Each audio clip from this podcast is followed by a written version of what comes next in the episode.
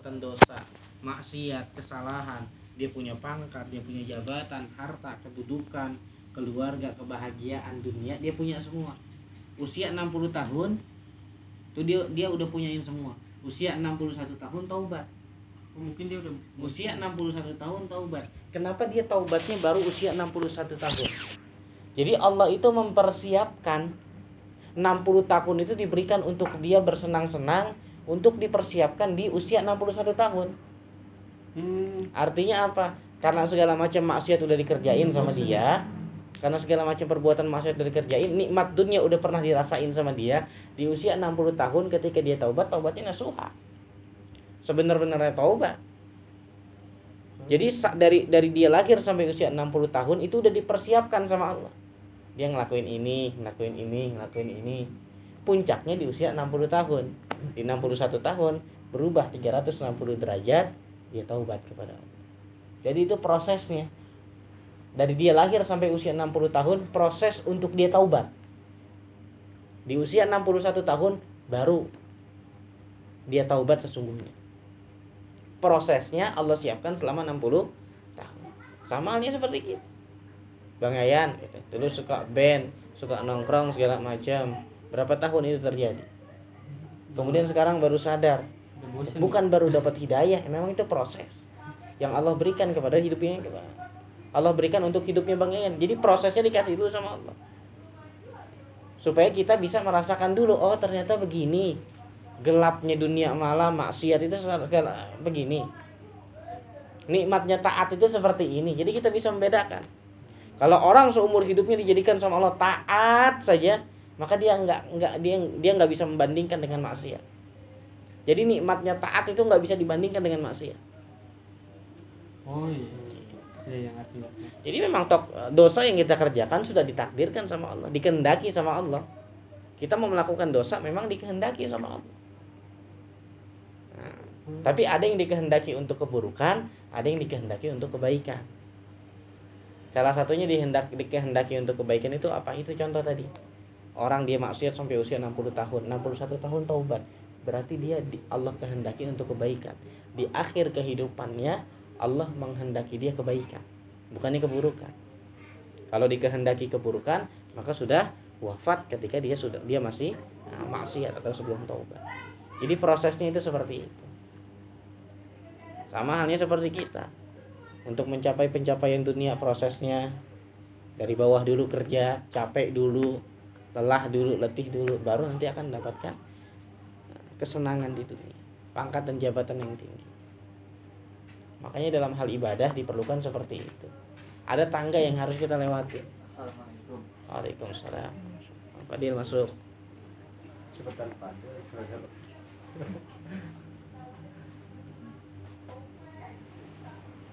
Yang lain mana Dil? ya Dil ayo Dil. Mau merasakan nikmatnya tahajud nggak bisa langsung. Yayan sholat ketika bangun malam tahajud langsung 8 rakaat nggak bisa langsung ngerasain nikmatnya.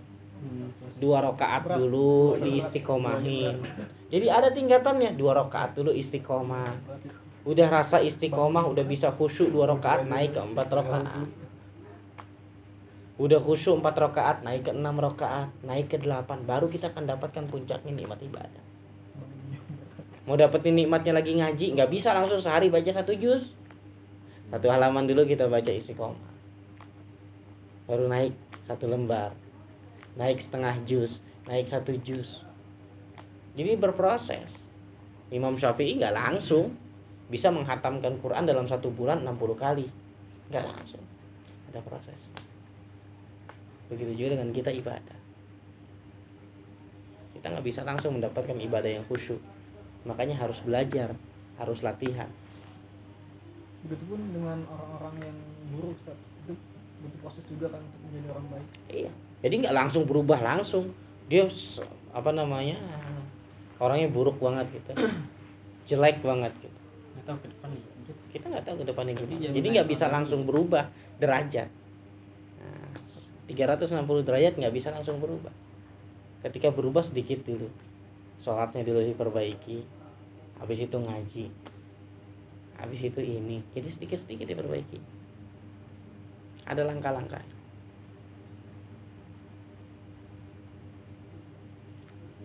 Ayo sambil diminumin tuangin minumnya. Daripada mandi. Termuk sini iya. Rehan deh cok. Ya apa enggak? Dan tadi ada rehan. Ada. Hmm. Itu.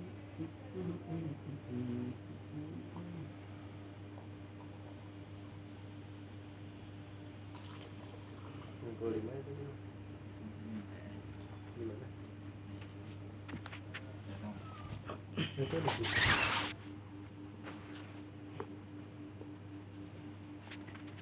Susu putih. Susu. Lu nggak apa? Ini ada kopi. Hmm? Dia itu itu. Mencari pahala. dalam baik asik baik Bang Alif mau sudah apa Erwin?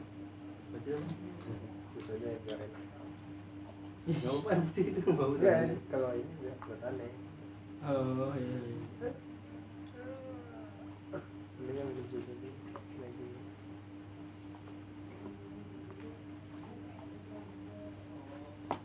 Itu gue nyamper gue lagi. Emang nggak dibilangin? Ada tadi gue. Pun sebut. Ustaz, itu aneh mau nanya tentang yang amalannya suka di Ini kayaknya amalkan oleh Rasulullah itu dan apa kan Rasulullah kan selama hidup sakit kalau nggak salah cuma dua kali Ustaz. Gimana?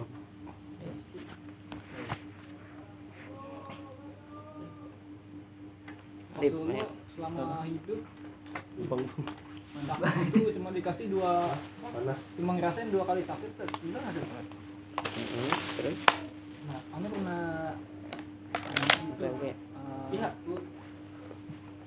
pasti kan ada doanya set Berarti kayak doa yang beliau ajarkan ya pada sahabat atau pada Wih. Terus eh, eh, apa Ini proses adabnya zaman zaman dulu itu. Pikirin Rofi OTW itu mana? OTW mulu. Roti. itu Rofi Itu doanya OTW udah. Mirip sih ya yang aneh OTW dari Sandra. yang aneh tahu kami mau tanya Wah. itu tentang minta kayak kesehatan badan kayak eh, Jus nggak ada Allah sih maaf ini fi badani itu benar nggak sih? Seterusnya. Maaf ini putih. fi sam'i gitu. Sampai kalau gitu benar kan itu doa yang putih, yang ya, diajarkan. Nabi. Rasulullah itu mengajarkan banyak Iya. doa. Doa yang masyhur maupun yang nggak masyhur. Jadi doa yang banyak orang pakai atau banyak yang orang nggak pakai? Kalau Allahumma afini fi badani itu kan banyak orang pakai. Orang itu banyak yang pakai doa seperti itu. Jadi apa namanya? Doa tersebut banyak? Yang diajarkan oleh Rasul. Nah, makanya doa apa saja itu kita pakai selama itu baik kita pakai nggak masalah. Untuk fadilah jadi kalau misalkan bicara tentang doa nggak usah kita berpikir doa ini hadisnya dari ah, sumbernya dari mana atau hadisnya doif sohih atau gimana kedudukan hadisnya. Nggak usah ketika doa tersebut mengandung kebaikan boleh kita pakai karena untuk fadilah gitu Oh nggak apa-apa. Apa-apa. Iya. jadi kalau seandainya gini nih nah, tentang keutamaan sholat berjamaah walaupun hadis tersebut doif nggak apa-apa kita pakai untuk fadilatul amal Kayak keutamaan dalam kita beramal kalau kian. kenapa Hadisnya doi kan? yang mana Yang apa? itu Kemiskinan. itu hadis bukan sih? hadis Tentang kemiskinan. Ya kurang kuat. justru kalau seandainya kalau di kalau ngambilnya dari kita kiamat. apa namanya nah, Enggak, Itu hadis. itu hadis tersebut Iya. masuk loh dalam namanya emang iya hadis uh, mukhtarul hadis Apa? Nah, jadi hadis-hadis pilihan. Jadi hadis Rasulullah itu kan banyak. Jadi al-waqiah itu yang aneh sampaikan apa namanya? Rasulullah itu menyampaikan ada pendapat dan ada hadis yang meriwayatkan dibaca ketika waktu pagi. Dibaca ketika waktu malam. Jadi untuk ini nggak masalah. Jadi kita baca pagi kita baca malam nggak masalah. Itu untuk fadilatul amal dilaksanakan nggak apa-apa. Kita akan dapat tetap dapat keutamaan. Jadi seperti itu. Jadi kalau misalkan untuk fadilatul amal itu nggak masalah. Hadis tersebut doi sahih itu kita laksanakan. Untuk fadilah amal tapi kalau untuk hukum nggak boleh kita ngambil dari hadis yang doif. Kalau hukum nggak boleh kita ngambil dari hadis yang doif. Maka harus kita ambil dari hadis yang sahih eh, sahih. Jadi untuk doa-doa yang diajarkan Rasul banyak. Kayak contoh tadi Allahumma afini fi badani. Kemudian ada lagi. Ah, Bismillahirrahmanirrahim. La yadhurru ma'asmi syai'un fil ardi sama wa alim kemudian yang lain jadi banyak doa-doa dari ah, Rasulullah yang diajarkan oleh Rasulullah itu banyak kita apa saja boleh kita amalkan apa mau dimundurin aja lagi itu baik kita ya. lagi doa itu baik teh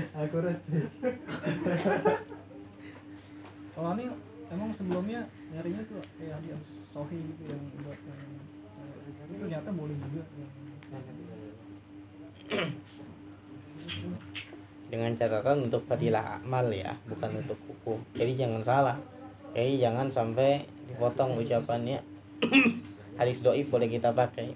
Boleh kita pakainya untuk fadilatul amal. kalau untuk ngambil hukum itu nggak boleh. Menentukan hukum nggak boleh.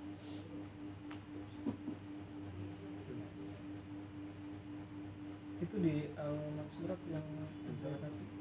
Tahu itu di aplikasi itu banyak itu zikir harian yang dilakukan dibaca Rasul setiap pagi setiap sore. Itu untuk kita doa juga Hah? kan. Zikir doa semua. Boleh kita pakai dalam kehidupan sehari-hari. Dalam doa doa kita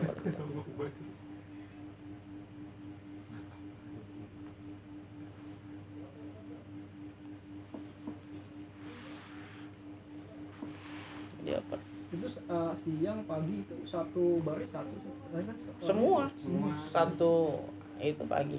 Jadi kan ada pagi baca yang kubro ya. Nah kalau pagi itu asbahna. Kan itu ada asbahna ada amsaina. Kalau pagi kita pakai asbahna. Kalau sore tinggal kita ganti amsaina. Sore itu bisa asar ya? ya asbahna ala fitratil islam kalau sore amsaina ala fitratil islam. Bener sih waktu pagi cara baca. Aneh awalnya dapat makanan tak terduga gorengan. Nggak tahu dari dari tetangga ngantri. Itu yang mana? Eh, salah hp Oh, panjang juga sih. gue panjang ya ada dong nyampe tengah-tengah antar lagi ya gitu. Ini kebiasaan Yang kalau tengah-tengah hapus antara dari lagi. depan. Mana panjang man? Yang Anu surat. Hah? Anu surat. surat. Mana? Mau mau aja Soalnya sampai di situ ada dua kali, sepuluh Iya, kali ya yang kan. gitu yang begitu yang bikin ah antar aja deh lupa Lumayan sejam dah. nggak nyampe dah Iya, sengaja boleh. jam kalau kita ini 15 menit selesai Oh, udah lancar ya. lancar ya Iya. lancar. Baik udah apa? iya ada yang dibaca ada kagak gitu sambil merem. Cuma belum tidur. Tidur. Alif dari kerjaan di rumah lagi ada Hah? lagi ada Oh, udah ini. Surat tuh Rumah. zikir pagi. udah lagi di rumah pagi Pagi Iya, lagi sore. Udah kerjaan udah nggak di kubur. udah lama Di mesin game. udah lama aplikasi surat. udah linknya kali ya di mana aplikasi linknya CCM mesin game Hah? di tempat game Oh, CCM. namanya Panut Oh. Temzem dengan ada ya, pemain. tahu. game ini dia game online game online. Hmm. enggak kayak game game time zone. Captain John. time zone. Contoh game itu. keluar tiket. Di mana? Jakarta. CCM. dengar. Apa tadi yang ngomong? Warna gimana? hijau itu kan warna warna hijau itu Apa yang ada gambar-gambar kartun gitu kan kartun itu gitu kan. Warna dia baru lagi variasi sih warnanya. Hmm. Aneh punya nuk? Isin kalian gocap ya apa top, top up yang pertama kalau gocap ya. Iya. Iya. Enak tuh. iya bener-bener. Tapi kalau main gratis nggak bang? Buat pegawai? Gratis dalam dalam mana udah tahu sekarang Kalau lagi bete ya kan? Kayak masih kembali tiket dapatnya closingan closingan Bete main ini. closingan main basket foto book mau mukul-mukul apa foto box pilih. ya foto box itu Iya. Aneh waktu Kemarin bosen malah, Bang. Bosen ya?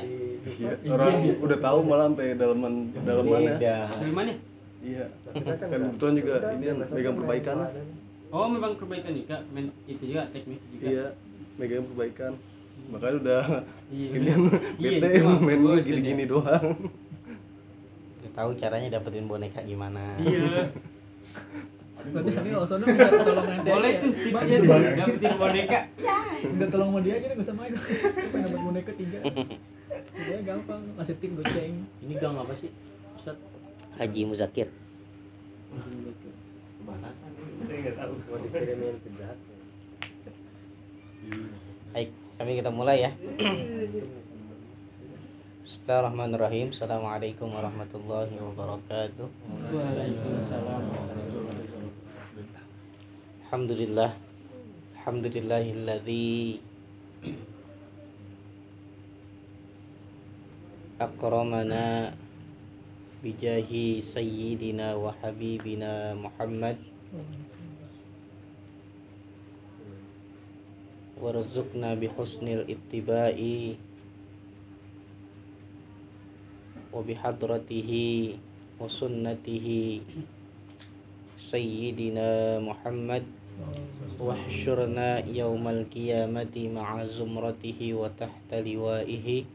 أشهد أن لا إله إلا الله وحده لا شريك له وأشهد أن سيدنا ونبينا محمدا عبده ورسوله لا نبي ولا رسول بعده. اللهم فصل وسلم وبارك وكرم وعظم على هذا النبي الكريم سيدنا وحبيبنا وشفيعنا وقرة أعيننا ومولانا نبينا محمد. صلى الله عليه وسلم مفتاح باب رحمة الله عدد ما في علم الله صلاة وسلاما دائمين بدوام ملك الله وعلى آله وصحبه وبارك وسلم تسليما كثيرا أما بعد Hibail kiram teman-teman semua yang saya muliakan yang saya banggakan yang saya cintai dan sayangi. Alhamdulillah bersyukur kita kepada Allah Subhanahu wa taala karena pada kesempatan malam hari ini kembali Allah Subhanahu wa taala mengumpulkan kita semua di tempat ini dengan niatan dan tujuan yang sama datang dari rumah ke tempat ini untuk sama-sama mencari ridho dari Allah Subhanahu wa taala dan juga untuk sama-sama menuntut ilmunya Allah. Mudah-mudahan segala apa-apa yang kita niatkan menjadi amal kebaikan untuk kehidupan kita di akhirat kelak dan juga mudah-mudahan segala niat kita Allah Subhanahu wa taala kabul dan Allah Subhanahu wa taala ijabah. Segala kemudah segala kesulitan-kesulitan kita diberikan kemudahan oleh Allah Subhanahu wa taala. Segala hajat dan cita-cita kita mudah-mudahan Allah Subhanahu wa taala kabul dan Allah Subhanahu wa taala ijabah. Salawat teriringkan salam Semoga selalu tercurah dan terlimpahkan kepada keharibaan alam kekasih kita semua yang agung dan mulia yakni baginda Nabi Muhammad sallallahu alaihi wasallam. Mudah-mudahan salawat dan salam yang kita sampaikan pada malam hari ini menjadi sebab menjadi wasilah Allah golongkan kita semua menjadi hamba-hambanya yang kelak mendapatkan syafaatul uzma di yaumil qiyamah dari baginda Rasulullah sallallahu alaihi wasallam teman-teman semua yang dimuliakan oleh Allah Subhanahu wa taala. Sedikit sebelum sama-sama kita mulai Imam Muhammad bin Idris Asy-Syafi'i pernah mengatakan bahwasanya orang yang meninggalkan kewajiban daripada menuntut ilmu agama maka orang tersebut adalah orang yang tidak dikehendaki kebaikan oleh Allah Subhanahu wa taala. Jadi orang yang mana dia selama hidup di dunia atau ketika hidup di dunia dia nggak meluangkan waktunya untuk belajar ilmu agama maka kata Imam Syafi'i orang tersebut nggak akan diberikan kebaikan atau nggak akan dikehendaki kebaikan oleh Allah Subhanahu wa taala. Karena pentingnya daripada belajar agama, pentingnya daripada kita semua menuntut ilmu agama, maka ketika kita meninggalkan ilmu agama, kita tergolong orang yang nggak dikehendaki kebaikan oleh Allah Subhanahu wa taala. Bahkan juga dijelaskan di dalam kitab tafsir Sawi, orang yang meninggalkan ilmu agama, yang meninggalkan menuntut ilmu agama untuk mengejar-ngejar dunia, itu termasuk daripada orang-orang atau termasuk daripada seburuk-buruknya orang. Kemarin sudah disampaikan. Jadi kalau kita meninggalkan rela meninggalkan belajar agama demi untuk ngejar-ngejar dunia, maka kita tergolong seburuk-buruknya orang. Makanya kalau bisa kita ngaji ini bukan hanya satu tempat. Bukan hanya di satu orang. Kalau bisa setiap malam kita ngaji. Kalau bisa satu minggu setiap malam, setiap hari dalam satu minggu kita ngaji. Atau kalau nggak bisa minimal ah, kita ngaji di dua guru, di tiga guru. Jadi jangan sampai ah, hanya ngaji satu minggu sekali. Kalau bisa setiap hari kita ngaji. Bahkan na'udzubillah kalau ada yang nggak ngaji sama sekali.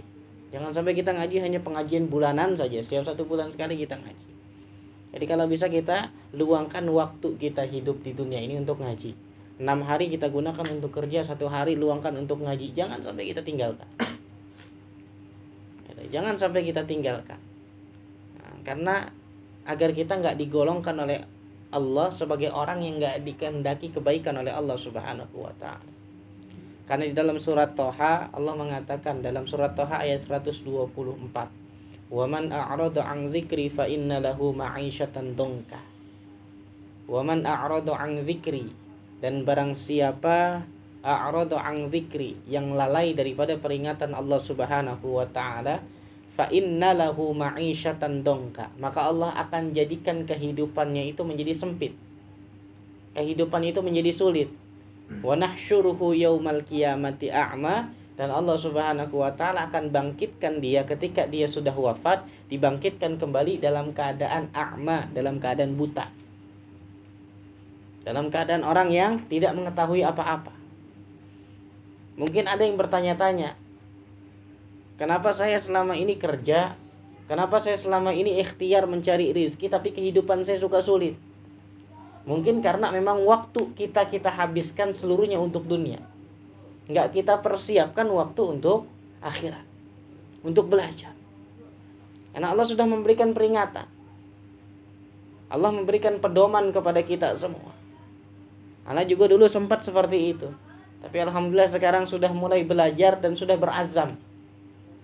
Jadi dari sekian banyak waktu mengajar, dari sekian banyak waktu aktivitas, anda siapkan luangkan waktu di setiap hari Selasa untuk ngaji. Dalam keadaan apa pun jangan sampai ninggalin ninggalin untuk ngaji. Jadi kalau seandainya kita nggak bisa minimal satu tempat kita ngaji istiqomah. Fali setiap minggu misalkan ngaji setiap hari minggu. Ketika ada apa pun istiqomah. Kecuali ada halangan-halangan yang dibenarkan dalam syar'i. Sakit sehingga nggak bisa berangkat ngaji tapi kalau seandainya ah, cuma halangan-halangan kecil tinggalkan. Misalkan kita mau ngaji orang tua kita sakit. Kan kita punya diberikan oleh Allah Subhanahu wa taala akal. Pikiran, mencari cara gimana caranya. Misalkan orang tuanya sakit, Rofi, Fali, sama Viko bertiga ngaji. Punya akal, punya pikiran. Nah, Fali biasanya ngaji malam Sabtu, Robi biasanya ngaji malam Sabtu. Nah, tinggal dikorbankan adiknya. Dek nah, karena kamu paling kecil kamu yang jagain mama ya gitu. Nah, punya akal pikiran jadi jangan semua jangan mentang-mentang orang tuanya sakit semuanya gak ngaji. Jadi anak alhamdulillah setiap hari Selasa itu menyempatkan diri untuk ngaji. Karena kemarin kita udah bahas tujuan kita untuk menuntut ilmu itu ada empat. Salah satunya adalah memberantas memerangi kebodohan di dalam diri kita semua. Makanya kata Imam Syafi'i orang yang meninggalkan diri daripada menuntut ilmu agama itu orang yang Allah nggak kehendaki kebaikan. Makanya belajar mulai dari sekarang luangin waktu. Di mana pun misalkan mau ngaji minimal diluangkan waktu. Dari enam dari tujuh hari Allah berikan kehidupan kita dalam satu minggu tujuh hari. Nah, dalam satu minggu ada tujuh hari enam hari kita gunakan untuk cari dunia silakan. Tapi satu hari jangan sampai tinggalkan untuk ngaji seperti itu. Bahkan kalau bisa setiap hari kita ngaji. Bahkan kalau bisa setiap hari kita ngaji. Nah tapi nah, disebutkan juga di dalam kitab Ta'limut Ta'lim kalau kita kalau kita nggak mampu maka jangan banyak-banyak kita ngajinya. Kalau kita nggak mampu maka jangan banyak-banyak kita ngaji. Karena kewajiban kita sebagai murid ketika kita ngaji kita harus uh, mengeluarkan biaya. Kewajiban kita sebagai murid ini kalau dijelaskan dalam kitab Ta'limut Ta'lim ini dijelaskan makanya kenapa di situ di keterangan tersebut disebutkan jangan banyak-banyak kalau kita nggak mampu. Artinya sesuai dengan kemampuan kita. Kalau seandainya kita mampu untuk ngaji setiap hari kemudian bisa memberikan sodakoh mengeluarkan biaya untuk guru silahkan. Tapi kalau nggak bisa jangan sering-sering atau jangan banyak-banyak kita ngaji. Anda setiap selasa ngaji setiap setiap selasa ngaji itu keluarin uang 100 ribu. Buat dapetin ilmu itu sedikit kecil satu bulan keluarin 400 ribu. Sedekah ke guru. Karena dijelaskan dalam kitab Ta'limu Ta'lim kalau kita nggak mengeluarkan sedekah untuk guru itu akan menjadi penghalang kita untuk mendapatkan ilmu. Makanya kalau ngaji di tempat lain kalau bisa diusahakan ada sedekah untuk guru. Kemudian zakat juga diperbolehkan anak baru tahu. Kalau misalkan Kiki mau zakat fitrah boleh zakat itu ke guru. Boleh. Zakat itu ke guru? Hah? Guru kita itu boleh kita zakat ke guru. Kenapa kenapa kita boleh zakat ke guru? Karena beliau orang yang mengajarkan kita. Tergolongnya amil. Oh amin Nah, jadi kalau misalkan ini diusahakan ngaji setiap hari. Kalau nggak bisa satu hari kita luangkan waktu dalam satu minggu untuk ngaji. Kalau di sini insya Allah. Kalau di sini insya Allah. Kita semua sama-sama ngaji jadi nggak perlu ada sedekah. Nggak perlu ada biaya kita semua ngaji duduk yang penting niat ngaji alhamdulillah Nah, sudah kita kumpul di sini sama-sama yang terpenting istiqomah kita sama-sama buat ngaji Nah, maka dari itu semua, nah, ini wujud daripada kita semua. Aneh aneh sebenarnya pengen gitu. Bela- ber- bela- belajar dari salah satu guru. Beliau itu juga punya taklim setiap malam Sabtu. Jadi dari 14 tahun beliau ngajar, itu kehitung liburnya itu taklim hanya dua hari, dua kali dari 14 tahun. Jadi dulu sempat sebenarnya dapat nasihat dari beliau. Sempat sebenarnya dapat nasihat dari beliau. Kalau bisa istiqomah. 14 tahun ngajar, liburnya cuma dua kali. lebaran Lebaran? ngajar Terus.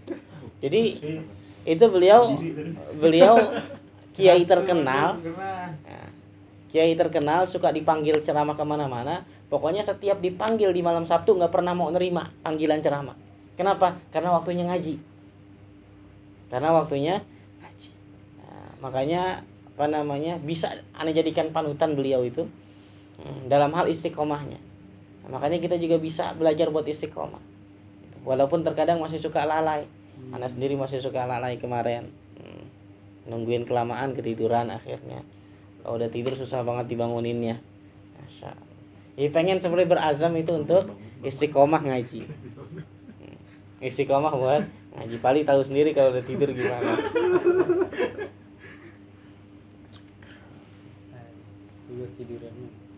Nah, makanya oleh karena itu dan sebab itu nah, kita berdoa kepada Allah mudah-mudahan Allah berikan keistiqomahan kepada kita semua untuk terus belajar dan juga menuntut ilmu di mana saja di tempat mana saja sama siapa saja mudah-mudahan Allah menghendaki kebaikan dalam hal ilmu agama kepada kita semua. Sekarang waktunya kita ngaji. Ada kegiatan lain. Kalau kita tinggalkan kewajiban kita untuk ngaji demi kewajib demi kegiatan yang lain maka kita tergolong seburuk-buruknya orang.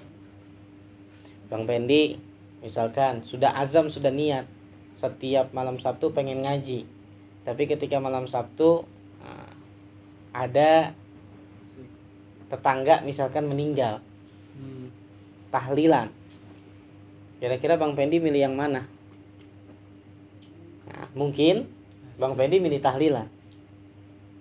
Ketimbang kita meninggalkan kewajiban seperti itu berdosa loh.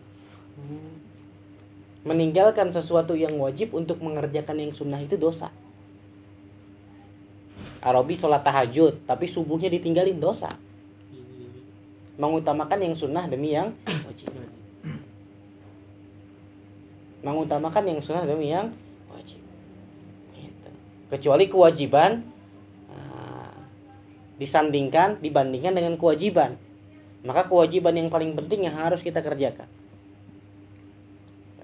Vali kuliah online malam sama ngaji alhamdulillah kuliah onlinenya dapat ngajinya juga dapat Hmm, alhamdulillah gitu. Nah, kalau gitu nggak tergolong seburuk-buruknya orang. Nah, nggak tergolong seburuk-buruknya orang karena nggak meninggalkan ngaji demi kuliah online. Nah, kuliah online dikerjakan ngajinya di- dikerjakan. Nah, cuman datang telat juga nggak baik juga. Hmm, datang telat juga nggak baik juga. Nah, jadi aneh pengen menegaskan kepada kita semua kalau bisa azam gitu, niat untuk kita semua ini belajar sampai wafat belajar sampai meninggal. Aneh juga punya keinginan. Sekarang lagi coba kayak tadi yang aneh bahas tadi untuk menempuh kebaikan kita nggak bisa langsung sekaligus. Kita nggak bisa langsung ngaji setiap hari. Nggak bisa. Kita merasakan dulu nikmatnya ngaji sekali sehari dalam satu minggu. Nanti baru kita kita bisa merasakan nikmat-nikmat yang lain. Ane udah punya keinginan dan udah punya rencana pengen ngaji di tempat lain di guru yang ini. Sudah dapat gurunya sudah dapat waktunya tinggal nah, pelaksanaannya. Nah, tapi coba dulu bertahap yang ini dulu istiqomah. Alhamdulillah dari semenjak menikah sampai sekarang sudah hampir empat bulan Alhamdulillah belum pernah libur ngaji.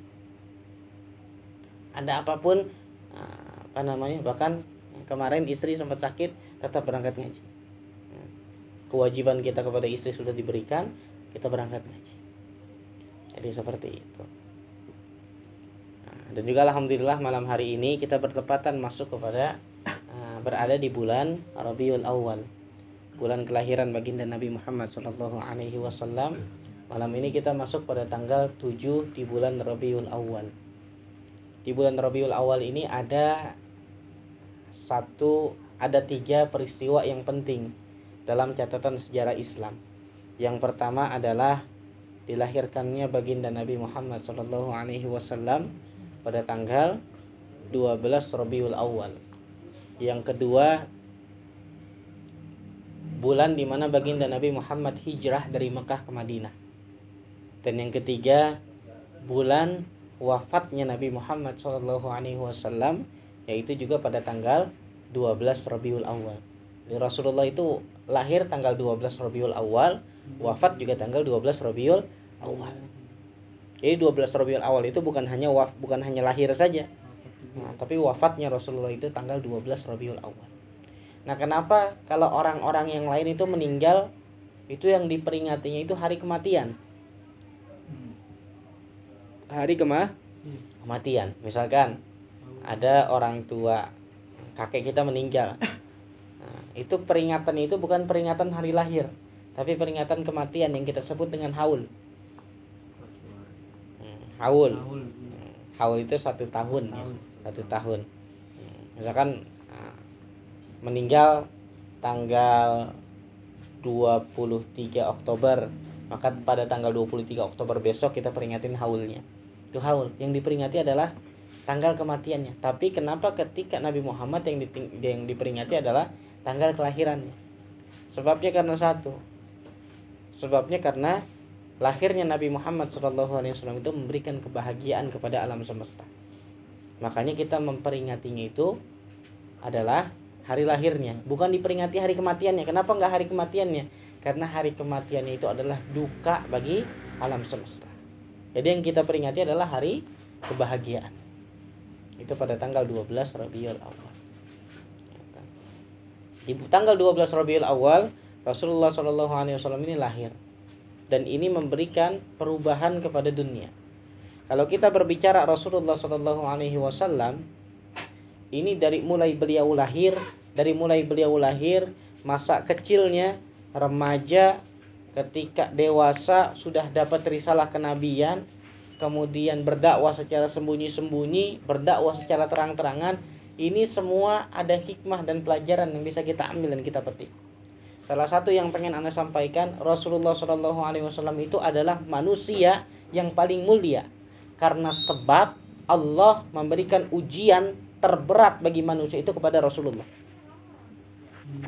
Jadi kalau misalkan kita mau tanya siapa manusia yang dapat ujian terberat, yaitu Rasulullah. Makanya semakin berat ujian yang kita bisa lewati, maka semakin tinggi derajat hidup kita. Semakin kita bisa melewati ujian demi ujian dalam hidup, maka semakin tinggi derajat hidup kita. Rasulullah sebaik-baiknya manusia. Kenapa dijadikan sebaik-baiknya manusia? Karena menjadi manusia yang paling berat mendapatkan ujian dari Allah Subhanahu wa taala. Dari mulai lahir, orang tuanya bapaknya sudah meninggal usia 6 tahun. Ibunya sudah meninggal. Ada nggak yang lebih pedih daripada Rasulullah hidupnya? Ada mungkin. Lahir dalam keadaan yatim. Piatu. Ada mungkin yang begitu. Tapi kalau kita lihat Rasulullah itu lahir dalam keadaan nggak punya bapak. Nggak ketemu sama bapaknya. Kemudian di masa kecil itu hanya disusui oleh ibunya. Diberikan air susu dari ibunya itu hanya dalam dalam sejarah dikatakan 3, 7 sampai 9 hari. Selebihnya air susu dari ibunya itu nggak keluar. Maka harus disusui oleh budaknya Abu Lahab yaitu Suwaibah. Dan itu hanya sebentar baru setelah itu disusui oleh Halimatus Sa'diyah. Disusui oleh Halimatus Sa'diyah sampai 2 tahun. Setelah 2 tahun dikembalikan lagi kepada ibunya Aminah. Baru berapa hari kakeknya bilang Abdul Muthalib, "Wahai Aminah, kita harus memberikan mengembalikan Rasulullah ini kepada Halimah. Kenapa? Karena pada saat itu orang-orang Yahudi, orang-orang Nasrani, orang-orang Romawi, Persia itu udah tahu tanda-tanda kenabian daripada Rasulullah. Ketika Rasulullah itu lahir. Tanda-tanda kenabian ini sudah tahu. Makanya Abdul Abdul Muthalib menyuruh Aminah itu mengembalikan Rasulullah kepada Halimah. Dikembalikan kepada Aminah, diurus sama Aminah sampai usia lima, lima tahun delapan bulan. Lima tahun delapan bulan kembali ke Aminah. Hanya beberapa bulan bersama diajak ziarah Rasulullah ini ke makam orang tuanya, bapaknya. Dari Mekah ke Madinah. Jalan dari Mekah ke Madinah itu jaraknya itu 500 kilo. Jadi Mekah Madinah itu nggak dekat. Jaraknya itu 500 kilo. Jadi kalau orang Arab naik bis nggak pakai rem itu 6 jam. Naik bis nggak pakai rem orang Arab. Jadi nggak nggak orang Arab nggak kenal rem kalau naik mobil. 6 jam itu dari Mekah ke Madinah perjalanannya. Nggak pakai rem naik bis. Nah, bayangkan ketika Rasulullah itu hijrah dari Mekah ke Madinah 500 kilo ditempuh, itu bagaimana? 500 kilo. Jadi jarak itu dari Jakarta ke Surabaya, kurang lebih. Kurang lebih dari Jakarta ke Surabaya dekat dekat dekat apa jauh? Motor aja enggak. Rasulullah diajak sama Aminah itu sama ibunya ziarah ke makam ayahnya. Iya. Ketika sudah sampai di Yastrib di Madinah, sudah sampai di Madinah, selesai ziarah mau kembali pulang ceritanya. Ketika kembali pulang, baru 150 kilo perjalanan di sebuah daerah kecil namanya Abwa, ibunya Rasulullah wafat. Meninggal di pangkuannya Rasulullah pada saat Rasulullah berusia 6 tahun. Bayangin anak usia 6 tahun melihat ibunya meninggal di pangkuannya sendiri. Pada saat itu Rasulullah berjalan dengan ibunya Aminah dan juga Ummu Aiman. Orang yang membantu meninggal di pangkuannya sendiri. Setelah meninggal Rasulullah sedih, nangis dan lain sebagainya. Kata Ummu Aiman, "Ya Rasul, ya Muhammad, bantu aku." Bantu apa? Untuk menguburkan jenazah ibunya sendiri. Rasulullah yang apa namanya? menggali liang lahat ibunya sendiri, menguburkan ibunya sendiri. Kenapa ujian Rasulullah itu begitu berat, begitu besar? Karena Allah Subhanahu wa taala persiapkan beliau untuk mendapatkan uji, untuk mendapatkan amanah yang besar. Amanah yang Allah berikan untuk Rasulullah itu nggak main-main. Menjadi nabi bagi seluruh alam. Menjadi nabi bagi seluruh umat. Nggak terbatas sama satu negara, nggak terbatas sama satu suku, kelompok, golongan, tapi seluruh dunia. Amanahnya besar. Makanya dipersiapkan kecilnya itu diberikan ujian yang besar-besar dulu sama Allah. Agar apa? Agar ketika sudah waktunya Rasulullah itu siap mendapatkan ujian. Makanya nah, Rasulullah itu salah satu orang atau satu-satunya orang yang mendapatkan ujian yang paling besar.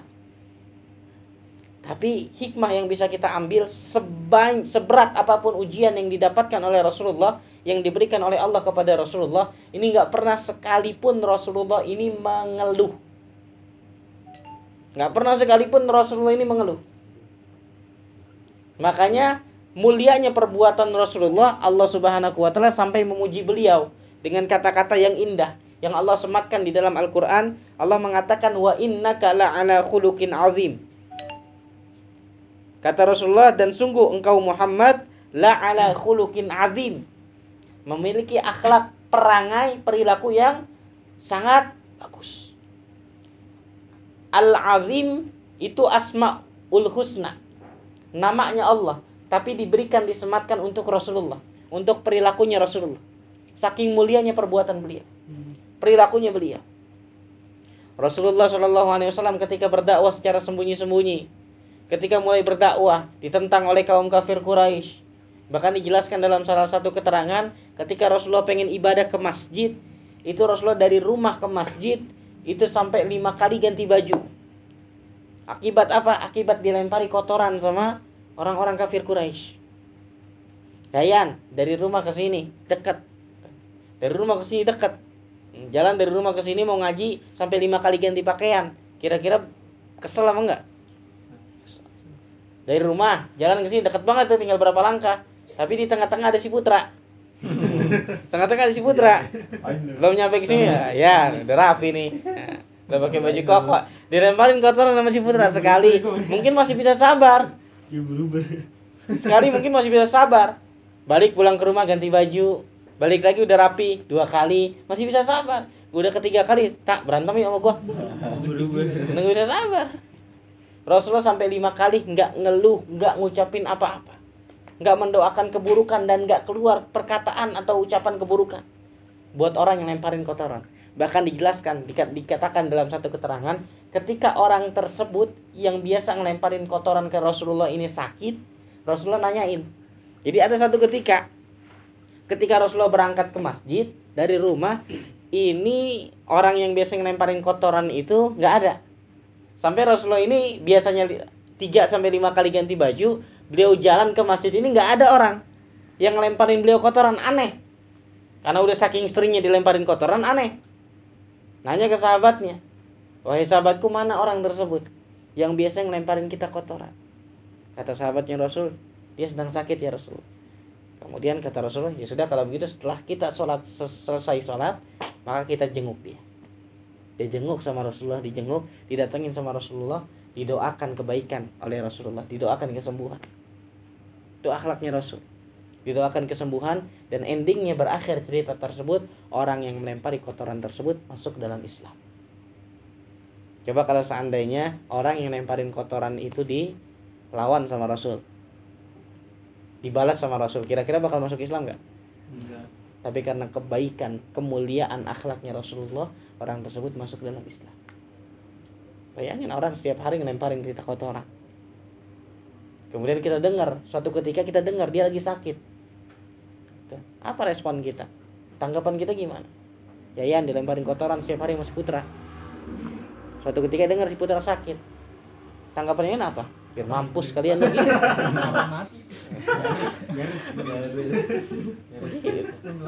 Tanggapan kita begitu nah makanya ini bulan kelahiran Rasul harus kita jadikan momentum. Momentum untuk apa? Untuk kita lebih mengenal siapa itu Rasul. Siapa Rasulullah siapa Nabi Muhammad. Karena dalam pepatah nggak kenal maka nggak sayang. Kalau kita mau cinta dan sayang kepada Rasul, maka kita harus mengenal siapa itu Rasulullah Shallallahu Alaihi Wasallam. Dia adalah manusia yang paling mulia, sebaik-baiknya manusia, yang tempat tidurnya bukan terbuat dari spring bed, tempat tidurnya bukan terbuat dari ranjang yang beralasan emas, seperti raja-raja Romawi dan raja-raja Persia. Tempat tidurnya Rasulullah dikatakan di dalam sejarah bahwa beliau tidur di atas kasur yang terbuat dari pelepah kurma. Kalau begini balik masih mending. Pelepah kurma, serabut kurma yang kasar itu tempat tidurnya Rasul.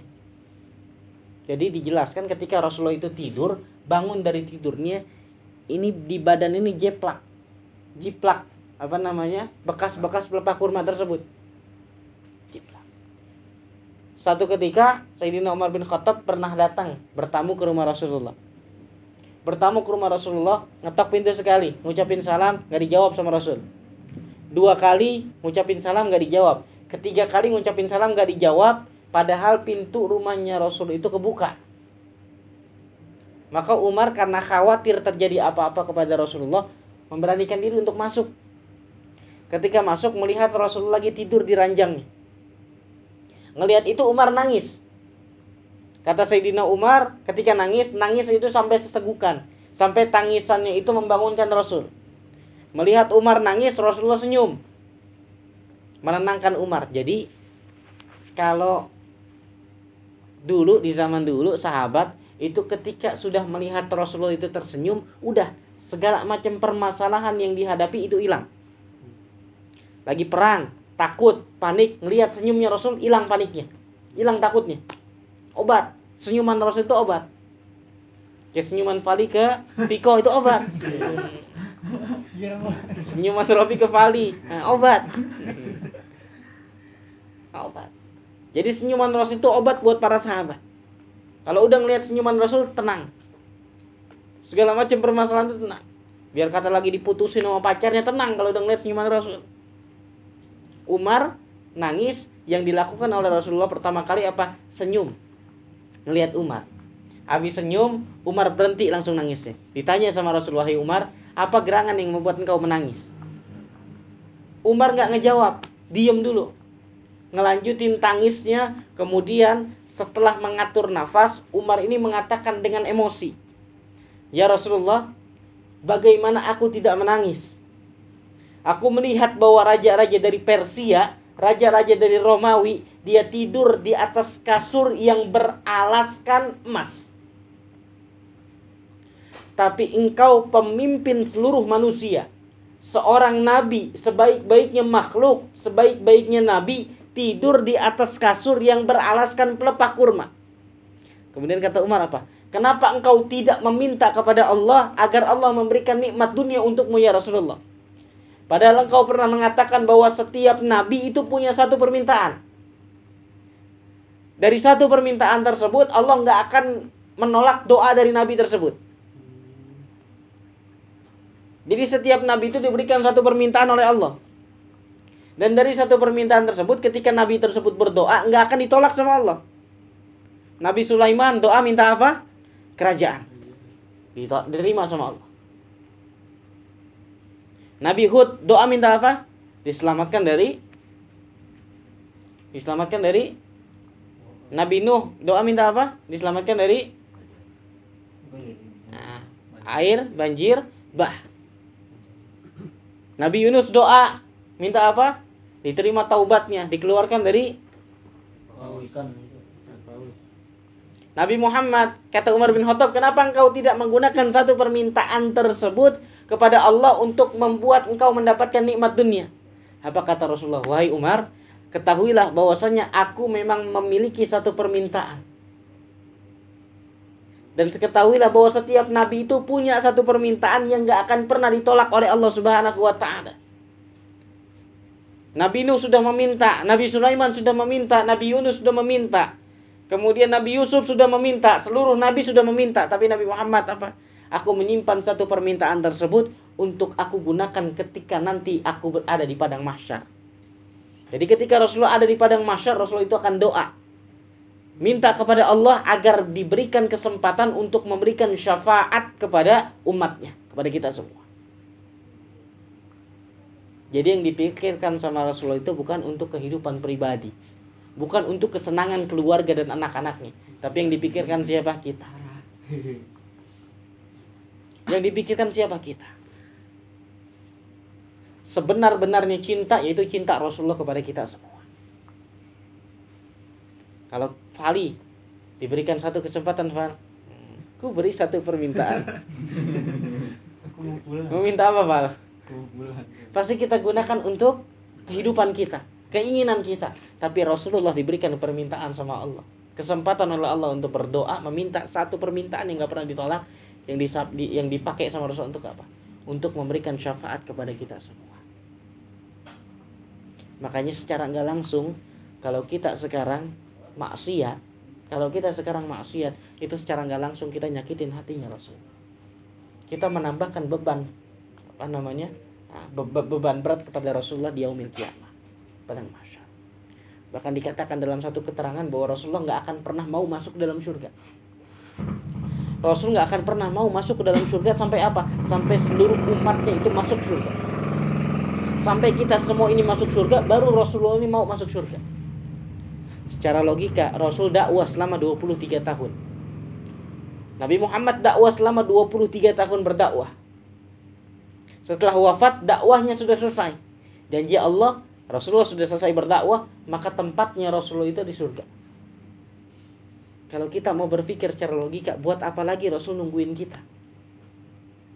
Rasulullah sudah selesai tugasnya, sudah tinggal masuk ke dalam surga. Tapi yang dipikir ini kita umatnya.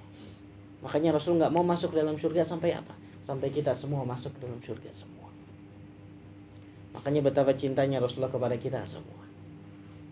Dan kita nggak akan pernah bisa mengenal siapa itu Rasul, mencintai Rasul kalau kita belum mengenal siapa itu Rasulullah. Kalau kita belum mencintai siapa, belum mengenal siapa itu Rasulullah, kita nggak akan bisa mencintai. Makanya di bulan ini, di bulan Maulid, di bulan kelahirannya Rasulullah, anak ngajak pada teman-teman semua untuk memperbanyak sholawat, mengucapkan salam kepada Rasulullah sebagai tanda cinta kita dan tanda kita memuliakan beliau. Karena dijelaskan dalam satu, salah satu riwayat, barang siapa, jadi Allah itu menciptakan satu malaikat yang besarnya itu luar biasa. Allah menciptakan satu malaikat yang besarnya itu luar biasa. Dari satu malaikat itu dia memul, dia memiliki dua sayap di kiri dan kanan. Dari setiap sayapnya itu dia punya bulu. Yang bulunya itu sebanyak manusia yang Allah ciptakan di dunia. Bulu malaikat itu sebanyak manusia yang Allah ciptakan di dunia.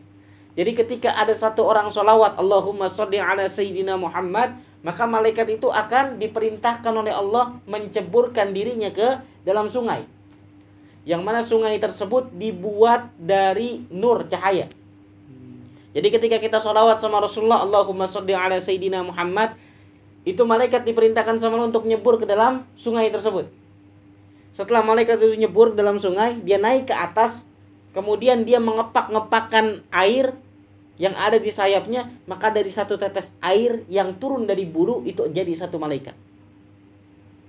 Jadi kalau kita sholawat sama Rasulullah sekali Allahumma salli ala sayyidina Muhammad Itu malaikat diperintahkan sama Allah Untuk menceburkan diri ke dalam Naik ke atas Dia ngepakin sayapnya Ada satu tetes air yang turun Jadi satu malaikat Hmm. Satu tetes air yang turun jadi satu malaikat. Bayangin, ada ayam. Ayam kita ceburin ke air. Kemudian dia bangun dari ah, dia bangun dari air tersebut, dia ngepak-ngepakin berapa banyak air yang turun dari bulu ayam tersebut. Banyak ya? Malaikat itu punya bulu yang banyaknya itu sama seperti sama banyaknya itu seperti manusia yang Allah ciptakan di dunia.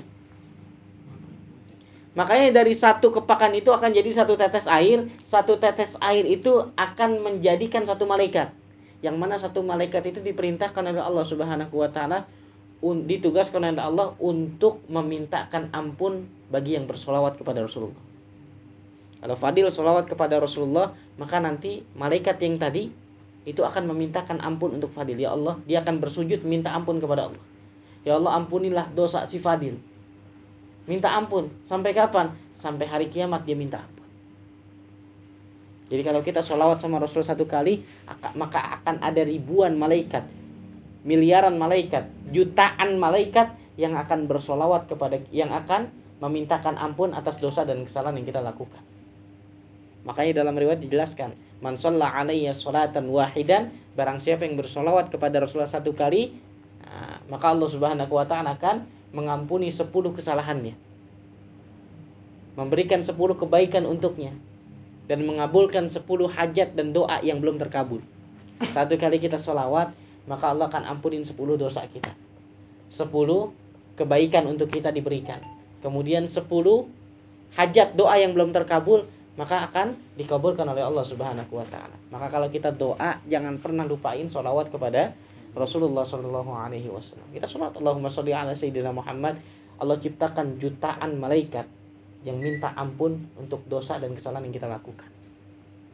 Makanya di bulan Maulid, di bulan Rabiul Awal, bulan kelahiran Rasulullah, kita pergunakan lisan kita, mulut kita untuk memperbanyak sholawat kepada Rasulullah Shallallahu Alaihi Wasallam. Insya Allah dengan sholawat yang kita baca, insya Allah dengan sholawat yang kita ah, kirimkan untuk Rasulullah Shallallahu Alaihi Wasallam, ah, wasilah daripada sholawat Allah akan ampuni dosa-dosa dan kesalahan kita sehingga kita wafat dalam keadaan sama sekali tidak membawa dosa dan kesalahan yang kita kerjakan selama kita di dunia.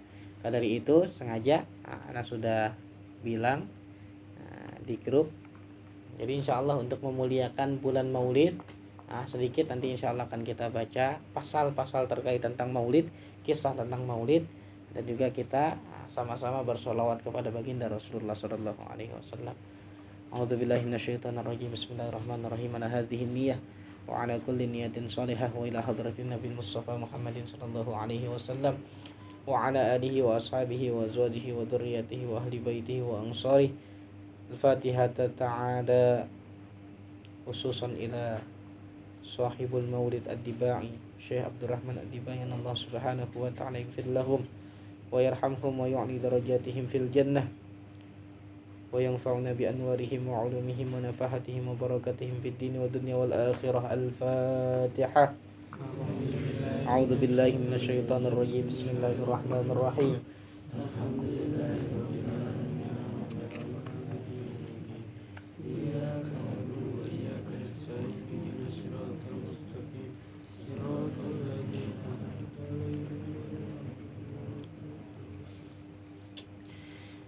اللهم صل وسلم وبارك عليه. يا ربي صل على محمد. يا ربي صل عليه وسلم. يا رب صل على محمد يا رب صل عليه